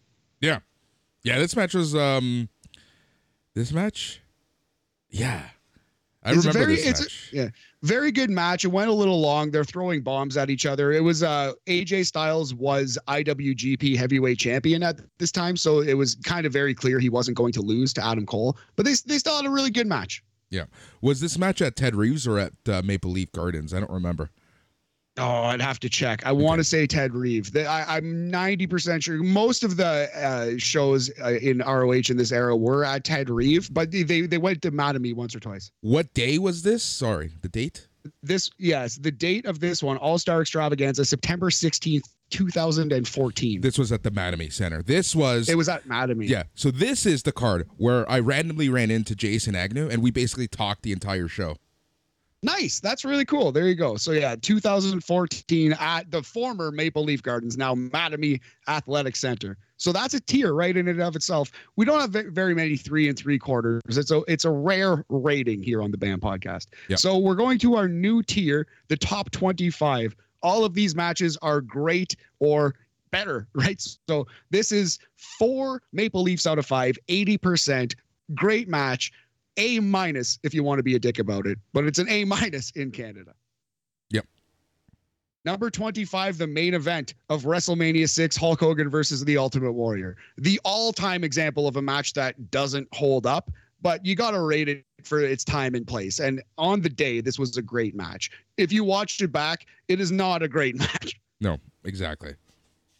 So yeah, number 25 feels perfect for that. Hogan versus Warrior. Title for title. Number 24, a Hulk Hogan hidden gem. Steel cage match. Uh, it's July 11th, 1987. Hulk Hogan versus the Ugandan giant Kamala. One of the best Kamala matches I've ever seen. Just a fun, hate filled, bloody brawl. Very cool. Yes, love that one. Uh, definition of an A minus. Another match right here. The definition of A minus. Hell in a Cell handicap tag team match, Boris. D Generation X versus Big Show and the McMahons. This was way too violent for the silliness they did, or way too silly for the violence they did. They didn't quite know what they wanted to be. There was like Shane McMahon almost dying and Vince McMahon's face in the Big Show's ass in the same match. Like, what was going on here? Yeah, this is the match at Unforgiven where they introduced a taller, higher Helen, uh, like Hell in a Cell cage, right? So everyone Yes. assumed, and I remember seeing this cage and thinking, "Holy shit, that's really high." So everyone assumed someone was going to take a bump off the cage, but no one did, and that kind of pissed off the crowd, which was like funny enough. Yeah, it's, it was a different time. Looking back, yeah, obviously, it would be crazy to think that someone would take a bump off that cell, although Shane McMahon kind of did later on. So Yeah. craziness. Anyway, uh, so yeah, a weird kind of self-indulgent match there. Another weird kind of self-indulgent match. It was great, but it went way too long. It was just too much. Three stages of hell for the NXT title, Adam Cole versus Johnny Gargano, the main event of Takeover 2. It was still a great match. You'd have to be a hater to say it wasn't a great match, but I couldn't give it any more than like A minus if we're really splitting hairs because god damn it, it, went too long. People are kicking out a top rope Canadian destroyers halfway through. It was just like, oh boy. everything that is, you know, people complain about modern wrestling, AEW, like late stage black and gold NXT was this match, right? The other thing that really hurt this match is the fact that because it was the three stages of hell, you knew it was going to get to the third stage. So who gives a crap about the first two stages, which kind of sucked because they were good, but everyone was just waiting for that third mystery uh, stage, which, you know, if you were live in the building, you clearly saw the cage. Yeah, what you didn't see Yeah. is the weapons hanging from the cage. Yeah, those were harder to see. Definitely the barbed wire at the top of the cage, harder to see. So, yeah, that's absolutely 100% true. This is also kind of a sneaky example of the Toronto crowd turning on someone that the management did not expect. Johnny Gargano was booed in this match. Adam Cole was the baby face of this match. I just watched it back, all friggin' 90 minutes of it. Until That was the case. the end of the match when cameras were turned off and everyone like starts cheering for Johnny Gargano again because everyone thought this and this I believe originally was supposed to be Gargano's swan song in NXT. Yes, and he ended up staying for four more years. But you are correct. I think that is 100% correct. So yeah, a long, overindulgent match. You know what I Kinda would like prefer to see? Yeah, exactly right, buddy. I'm trying. Uh, you know what I would like to see more is like an old school storytelling wrestling match, which we got September 9th, 2013 on Raw. Goldust versus Randy Orton. If Goldust wins, Cody Rhodes is reinstated. That's match number 21 on our list. This match was Goldust return to WWE after God knows how long and his the reaction that he got in this match was unreal. Yes, yes. Great Dustin Rhodes match and performance. In the post match promo, Stephanie, it was in full emasculate the baby faces mode, but Dustin Rhodes was awesome in the post match promo as well. So, yeah. Number 21, we're entering the top 20. Another great match, A minus for its time and place. Maple Leaf Gardens. April 21st, 1985, a tag team match. The dream team of Brutus the Barber Beefcake and Greg Valentine versus Ricky the Dragon Steamboat and Tito Santana. Awesome 80s tag match right here. Good old Chico. Good old Chico. You can't you can't hate him. Also, this is uh, uh early Gorilla Monsoon and Jesse the Body commentary. Still kind of finding their groove, but 1985 they were already they'd already done WrestleMania 1, right? So they're they they, they got it. All right, number 19. Two out of three falls for the Ring of Honor tag team titles. Red Dragon, Bobby Fish and Kyle O'Reilly versus the Young Bucks, Matt Jackson and Nick Jackson. This is the main event of the show where you and Agnew became buddies 2014. Kevin Kelly, Steve Corino, and Nigel McGuinness on the call here in the main event.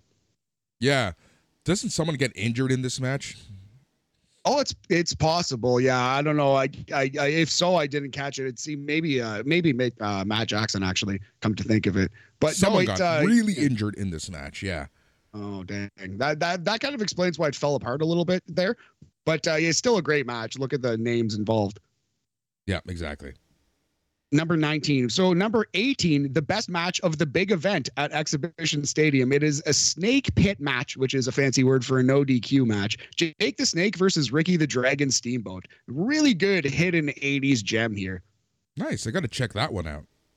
Yeah, definitely check it out. Yeah, hate hate filled brawl. Jake the Snake and Ricky the Dragon Steamboat. Match number 17. This is Ricky the Dragon Steamboat versus the Macho Man Randy Savage. So they're going to show up a couple times on this list. This one is from July 27th, 1986. This predates WrestleMania 3. This predates the angle. This is before the uh, the famous broken trachea angle with which set up WrestleMania, right? So keep that in mind. This is just just an basically not an exhibition, but just a, a standard title defense, but still absolutely great because look at the two names. Yep, very cool. Number 16, Ring of Honor World Title, Davey Richards versus Kevin Steen from Border Wars 2012, where Kevin Steen wins the title. Despite being a huge heel, the crowd shits all over Davey Richards, loves Kevin Steen to nobody's surprise. Oh, this match was so good live. Oh, this match was special, especially because this was when Kevin Steen finally, finally gets that belt. And with and you know, and this is like, you know, these two are going to be feuding for the next three years, essentially. Yeah, there you go. I, I can see being there live. I probably would have bumped it up, but I was not on TV. It's going A minus, but still a great match. Match number 15, Kevin Steen versus El Generico, the first match of Death Before Dishonor 8 from 2010. So this was supposed to be a random match, like to open the show. And El Generico comes out, throws Cheech and Cloudy away, and demands to fight Kevin Steen right there on the spot. They do. Kevin Steen ends up winning, but they continue to brawl throughout the show, similar to Triple H and Mankind at Canadian Stampede. Lot of fun. This is so good. This match, oh my god. Um, yeah, so, uh, so many great memories from this show. Awesome, man. Yeah. So that was 2010 Death Before Dishonor 8, Generico versus Kevin Steen. Number 15. Number 14, Bryan Danielson versus Claudio Castagnoli. The Blackpool Combat Club explodes, Boris. This is from Northern Navigation 2008, July 25th. Man, I, yeah, this this match, I remember just thinking, man, these two are really good. Hopefully WWE signs them. Lo and behold. It, well, I think it worked out pretty well for both of them, actually. It, Here's the both thing where they lot are of now people. and in the long run. Sorry. Here's the thing that a lot of people need to remember, right? Like in, in terms of exposure, these two wouldn't be where they were if it wasn't for WWE. With like, and a lot of people, right? Like, and I think that's something that a lot of fans forget. You know, uh, obviously these wrestlers they make good money when they're in WWE, but they get that exposure, and that's why a lot of them don't shit talk WWE because they know that if it wasn't for their time there, well, a lot of thing, a lot of doors wouldn't have opened. You're completely right. Not to mention people who have like personal relationships. Like Bryan Danielson appears to be close friends with Vince McMahon, right? Exactly. All right. Number 13, buddy, Chris Benoit versus Randy Orton. He who shall not be named, losing the title to Randy, the main event of SummerSlam 2004, August 15th, 04. Great match, great call by Jim Ross and Jerry the King Lawler. Yeah, I remember watching this match on DVD. I bought the DVD months after it came, like months after the match happened, as soon as the DVD was out, that was the first time I actually watched it back. And live, this match was so freaking good. Um, one thing that I do remember about like this show in general was like the crowd was really weird. It was super hot for the first half, but Undertaker JBL completely killed the crowd. It was a bad card. You go back and look at that card; it kind of sucks. Like Triple H versus Eugene right? Like, come on, get get the fuck out of here. this is SummerSlam, one of your big four. And I remember, like, you know, people in Toronto were like, we're trying to give the show a chance, but yeah, just under under under delivered. Yeah, Eugene was heavily featured on Raw in those days, which is in and of itself a crime. But we don't have to get into the finer points of Eugene. Number 13, Benoit versus Orton, main event of SummerSlam 2004. And to wrap up this tier, a hidden gem from 2019, the SmackDown after SummerSlam, Buddy Murphy versus Roman Reigns. This match fucking slaps. Go watch it back. Oh, I love this. So I got upgraded seats for this show. Um, and nice. We, my nephew, sister-in-law, and myself were like, uh, we were um, ringside, kind of to the back, in a good position where you can see everything. And man, this match was so freaking good, so good. Uh, this match stole the show. Yeah, hundred percent did. Yeah, absolutely. This match, yeah, good enough for twelve on our list, and we're now entering a new tier. So those were great matches, but A minus. This next tier, four and a quarter, 85%. It's a full on A, not just great, but something special, I think is how we define this tier. Yep. Let's let's hear them. So number 11, I was in the crowd for this one at the E Zone, a weird little arcade it is Smash Wrestling Super Showdown 2. Smash's only appearance on this show. Shout out to Smash Wrestling. Probably could have had four or five more matches at least, but I've only seen a couple Smash shows, honestly. This is one I was in the crowd for. It was great. The Young Bucks versus the Super Smash Brothers. That is now the Dark Order's Evil Uno and Stu Grayson versus, of course, Matt Jackson and Nick Jackson. August 17th, 2014, at the E Zone. Uh, if you go back and watch this match on YouTube, which you can, at the end of it, the, everyone who is involved with the commentary and stuff is is saying this is the best match I've ever seen, I've ever called. The crowd are chanting, "This is awesome." It was one of those kind of things. It was just absolutely just so much fun to be in the crowd for. So this we're gonna rank it at number eleven, four and a quarter. This match was so good, so good, and this is you know. I, I, I, a trilogy of awesome matches that these two had started in Smash, and then they had two awesome matches in ROH. Uh, one in Ted Reeves, uh, and which was just amazing. And then they had another just as good match at the Mattamy, uh, which was probably one of ROH's last shows uh, in Toronto. Um, and I remember that show was when Cody was supposed to defend, but we ended up getting Trent versus Juice Robinson, and that match stole the show. But Super Smash Brothers versus the uh, Young Bucks was probably second best on that card. Yeah. But short story long, these four guys work so well together, and it's a shame that we didn't see these matches more in AEW. 100%. But yeah, being there in such a small atmosphere, like a small little arcade base, it's a big arcade, but it's a small place for, to hold a wrestling show, the E Zone. That intimate atmosphere to see that match so like up close and personal, it was it was something special. I will remember that for a long, long time. Yep. So yeah, that's number 11. We're into the top 10. Number 10, no disqualification, intercontinental title match. Champion Randy Macho Man Savage defends against Tito Santana from the Maple Leaf Gardens May 4th, 1986. A banger with a great call from Gorilla and the brain, Bobby Heenan. Nice. Very nice. I got to check this one out. Yes, love me some Tito Santana, man. He is highly underrated.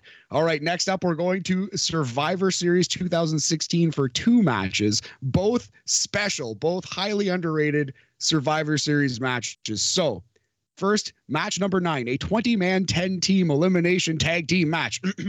team Raw The Bar, Cesaro and Sheamus, Big Cass and Enzo Amore, The New Day of Big E and Kofi Kingston, The OC of Karl Anderson and Luke Gallows, and the Shining Stars of Epico and Primo. They face Team SmackDown, American Alpha of Chad Gable and Jason Jordan, Breezango, Fandango and Tyler Breeze, Heath Slater and Rhino, Impact Tag Team Champions, don't you know? The Hype Bros, Mojo Rawley and Matt Cardona, aka Zack Ryder, and the Usos, Jay and Jimmy Uso. Jesus H. Christ. This was awesome, though. This is a great match. Shout out to that 80s tag. My complaint with this match was that you could barely see the ring because there were so many people on the apron. Agreed. I was there for this match. I did feel live. It was great, but I went back and it was better watching it on Yeah. television. Match number eight 10 man elimination tag team match. Team Raw, Braun Strowman, Chris Jericho, Kevin Owens, Roman Reigns, and Seth Rollins versus Team SmackDown, AJ Styles, Bray Wyatt, Dean Ambrose, Randy Orton, and Shane McMahon. This match notable for two reasons. Randy Orton takes the bullet, takes the spear for uh for Bray Wyatt, and Bray Wyatt pins Roman Reigns clean, basically, with the sister Abigail to win this. Also, Roman Reigns destroys Shane McMahon with a spear. Shane McMahon's going coast to coast. Roman hits him with a spear, concusses him badly. Shane McMahon kicks out, isn't supposed to, and the ref stops the match and eliminates Shane McMahon because he can't speak or move. yeah, I remember that. That's when Randy Orton goes outside of the ring, wi- willingly goes outside of the ring, out of the script, goes to Shane's kids and comforts them while all of this is going on. Yes, a, a, like hugely professional move, and you could see that happening live. Yeah, that was that awesome move by Randy Orton there. That's why he's the best. So that was number eight and number nine from Survivor Series 2006. Match number seven, another show I attended, Roadblock 2016. Dean Ambrose versus Triple H. Banger of a match. Great, great special world title match. Yeah. So I had tickets to this show, but what ended up happening was this is I was very new in the company that I work. Uh, only been working there for like eight months or so, and I was sent to California for a month and a half, and this show was in the middle of it. So I did watch this show with my cousin, and I was just like, "Fuck, I could have been there. Fuck, I could have been there." Yeah, it was it was a fun one. To, it's always fun to see Enzo cut a promo live. Lots of cool stuff on the show, and a great main event that I will take with me for a long time. Yep. All right, match number six and five.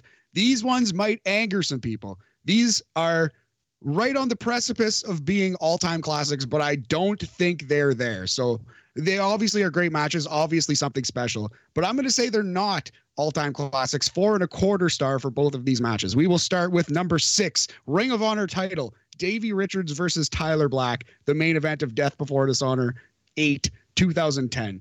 Jim Cornette on the call. He does a really great job. They work really hard for 45 minutes, but it's basically just throwing bombs at each other. It- it's in front of a hot crowd. It's a really great match. I wouldn't call it a classic though. It's your typical.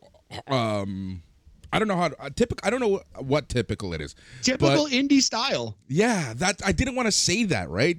But that's that's what it was. It was just kick out of everything, having a 45 minute match, and you know you're gonna win off a right hook. Yeah, exactly right. Yeah, no, yeah, yeah. Seth Rollins does win this match, I think, with his uh, uh, Tyler Black. Sorry, wins the match with God's last gift, the small package bomb thing that he was using as his finish. So that's Yeah. match number six. In the top five, still not an all-time classic, inarguably great and something special. TLC Edge versus John Cena, main event of Unforgiven 2006. Here's my problem with this match. Here's my just before you go, and please do, but one quick thing. Edge was classic. Edge was amazing in this match.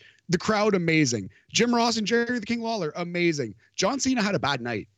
Yeah. I don't want to say he ruined the match, but John Cena had a bad night. He was the weak link on this night, and he kept it from being an all-time classic. Go Here's what back and happened with watch. John Cena. Here's what happened with John Cena. I think the crowd got to him. The crowd 100% got to him. Uh, I think he didn't realize just how popular Edge was going to be, especially considering how big of a heel Edge was. And I think John Cena forgot what city he was going to be in. And I remember, like, after a few, ev ev- go watch this again. And you're gonna notice after every few moves, John Cena just stops, gets up, looks at the crowd, and looks pissed off. So I think he like gave up halfway through the match, and that was that. Dang, yeah, that makes a lot of sense. That's an excellent read on it, buddy. Especially because you were in the crowd, yeah. But yeah, so this it's a little bit of a disappointing performance from John Cena. And God bless him. We love John Cena. He's an excellent talent. But yeah, he had a bad night. Had a bad the, night. The other thing I wanted to throw into this was, you know, when we talk about our four pillars, our pillars of of rating a match, this one is, you know, tops one of the tops, obviously, and that's because you have to remember the entire story. Where this was the summer of John Cena versus Edge. Edge literally just won the title at SummerSlam a few weeks earlier in Boston, so John Cena wanted to return the favor of beating Edge in his hometown. Yes, and we talk about like match layout. We talk about promos before and after. We talk about the call, Jim Ross and Jerry the King Lawler. All of those super on point. It just John yep. Cena had a bad night, and that it kept it. It's the difference between ninety percent and eighty five percent. Slim, slim margin, but that's kind of what we're doing here, right? So uh, I feel like that needs to be acknowledged. Yep, exactly. Still an excellent, truly special wrestling match. Great job uh, by Edge and the crowd. match number. So that is the end of our tier. We are now into a tier of all time classics. Four and a half stars, ninety percent, uh, A plus plus some of the best stuff ever. We're going to start with match number four, the forgotten NXT Women's Classic match. Candice LeRae versus Io Shirai from Takeover Toronto 2, August 10, 2019. This is a banger. Yeah, this match was so freaking good. Man, this one was good.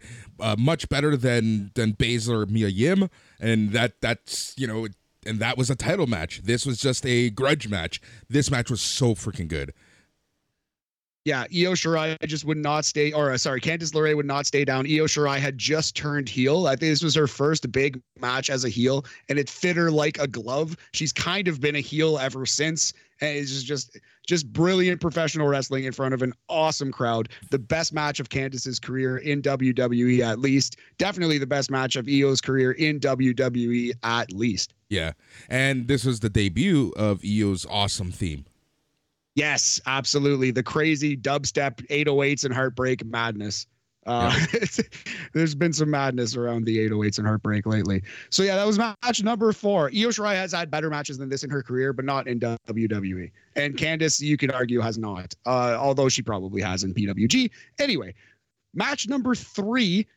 This is after the angle, the trachea break. This is before WrestleMania 3, right in the sweet spot leading up to one of the most heralded matches of all time Randy Macho Man Savage versus Ricky the Dragon Steamboat, again on our list, February 15th, 1987. A lot of people think this match is better than WrestleMania 3. Yep, I've heard that many times. I've never seen this match personally, uh, but I've heard really amazing things of this match. It's on YouTube. I love this match so much because the the common complaint around the WrestleMania 3 match is there's not enough hate in it. Uh, Ricky Steamboat had his career almost ended, his his throat broken, and he's just trying to win via roll up. But if you want the hate, the hate happened in this match in Toronto. This is the brawl, this is the blood, this is the this is the one that a lot of people wanted to see. And it makes sense that at WrestleMania 3 in Ricky's last opportunity, he just wanted to out wrestle Savage. He just wanted to take his title. So this is a key part of that story. This is a must see match. It is on YouTube right now. God knows how long it'll be there, but go check it out if you haven't. This match is truly an all time classic. Awesome. All right. Number two and number one, it was very hard to sort these out. I think we all knew what they were going to be. I don't think either is five stars though, and you can you can hop in if you think either of these two matches are five stars. So the second best match in the history of the city of Toronto, Two out of three falls NXT tag team titles. DIY, Johnny Gargano and Tommaso Ciampa versus the revival, Dash Wilder and Scott Dawson. Also underrated MVPs of this match, Tom Phillips and Corey Graves, doing an excellent job on commentary. Yeah. This match, honestly, I don't think there's anything that we can say about this match to give it its justice if you you know rewatch this match because i'm sure everyone has seen this match this match was one of if not the top matches in 2016. This match lives in everyone's minds. This match, oh, just this is a classic, such a classic, and I feel privileged that I was a part of the crowd. Yes, hundred percent. I, I like literally when it ended, I wasn't thinking like like ratings or sometimes I'll like watch a match and kind of be like, well, that was like four and a quarter because I'm such a nerd and my brain is broken. But uh, when this match ended, I just stood and applauded, felt thankful to be a wrestling fan, looked around and just like felt the energy of that crowd and that moment DIY doing it. It was just like this is like what pro wrestling could be at its highest form. This is pro Mm-hmm. wrestling as art. Yeah, that's exactly what it was. And it was just such a special moment, such a special night. And I remember turning to my buddy and saying, Man, this is probably the best match of the weekend. And it really, really was. And Yeah. as I said before, as privileged as I felt being part of this match, I felt just as privileged being part of number one. You know what number one is. We haven't even talked about it, but you know what it is, obviously. Ethan Page versus Isiah Kassidy. Rampage. shout out, shout out Mike McGuire. That's his, that's his bit, but that's a great bit. No, match number one, Hollywood. Hulk Hogan versus The Rock. March 17th, 2002 from the Sky Dome, not yet Rogers Center, WrestleMania X8, the real main event of this show.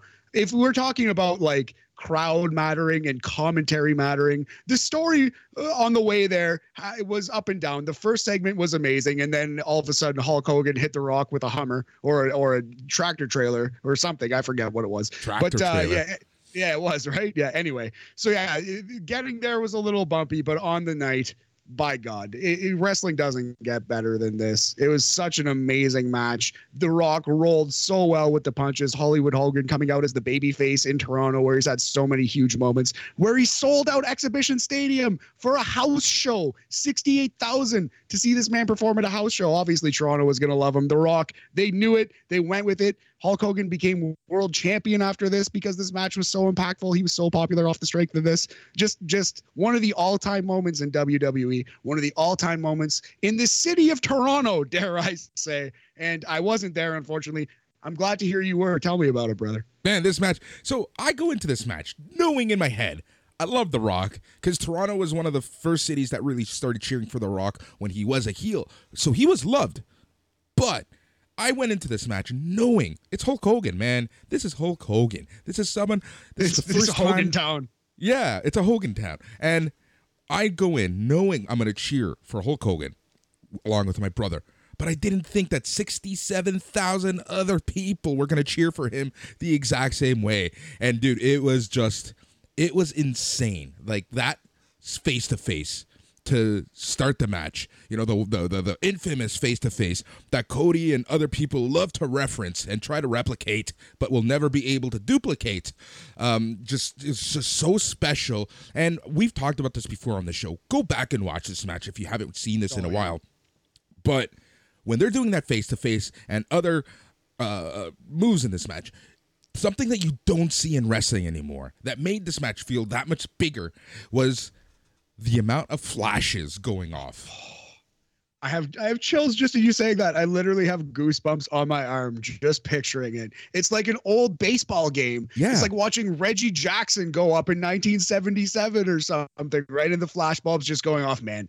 I, I'm such a nerd. I love wrestling so much. That is truly an amazing moment, that stare down. Also, quickly before you jump back in, people talk about Jim Ross's best calls a lot. One of Jim Ross's best calls ever is when Hogan hits the leg drop and he yells, He beat Andre the Giant with that move. And The Rock kicks out at 2.99. Oh my God. This is just this is just top class, top dollar stuff. No, this match was so good, and I just felt so bad. I believe it was the women that went on right after them. Trish, um, it was a yeah. It's, it's just I felt anyone who went on after these guys, and I felt even worse for Jericho and Triple H at this point. Yes, the all-time follow that in the history of professional wrestling. Like the all-time. A poor it was uh, Jazz, Trish Stratus, and Lita. Yep. Triple threat was it? Yep. Yeah, poor girls. Jesus H Lord.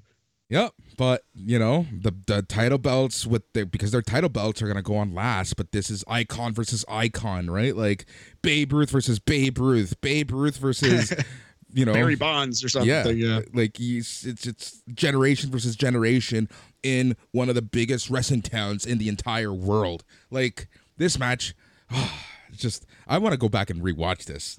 Yeah, man. I was so I, I saved it for the end. I watched it last night, and it was so clear it had to be number one, especially the way we talk about matches and stuff. But I believe uh, even Meltzer gave it four and a quarter or four at least. Like, be everyone thought this match was great because it was. Yeah, it was great. So there you have it, man. Top 34 yeah. matches from Toronto. So I'm sure I missed a couple. You mentioned a couple Young Bucks matches that could have made the list. Please shout out uh, Smash Wrestling, Superkick'd, whatever, Indie Destiny Wrestling, uh, Greek Town Wrestling. I'm sure I missed some awesome indie matches. Sure, I missed some Maple Leaf Gardens 80s cards. I saw a Hulk Hogan Big Boss Man match that I didn't get to. I would have liked to have seen that. But yeah, please let me know. We love to hear some feedback, and uh, maybe we'll do it again in a couple of years. Top 43 for Pascal Siakam when they win their second title. Exactly. So that is the show, Matt. Thank you for for for the list. Like it, people don't realize how much work you put oh. into oh, these. Literally, like I didn't realize until like I, it was like all week a project. Yeah, we're gonna. I, I want to do more lists, but they, it's it's an undertaking. Thank you very much for saying that. It's a ton of fun though, man. It's so much fun. Yep. So that is the end of the show. If you are listening to us from our BAM feed, go to SNME, join the Facebook group, join the Patreon. And if you are a patron member in either November or December, you will have your voice heard for the end of the year, best and worst of 2022. Uh, the first ballot is going to be going out early November. Got to clean up the ballots, got to make sure that we have the right categories. Uh, that's basically what I'm going to be doing over the next week. And in early November, once the patron rolls over, I'm going to be sending out the first month ballot. Uh, so you have to be a patron in either November or December to get your vote in for the best and the worst of 2022 the way that you join for only five bucks a month is patreon.com slash snme radio. That's where you go. If you are listening to us from the patreon we thank you so much. And just remember that no um, you know again renew renew renew renew because you're going to get your voice heard for the end of the year awards. And we thank you so much. As always thank you. Even if you've listened to our show for one second i want to thank you. Um, it means a lot to me. Matt it's been a long one. We got stuff to do. I think it's time for us to go. He's Matt. I'm Boris. Stay tranquilo. Yeah, yeah, yeah.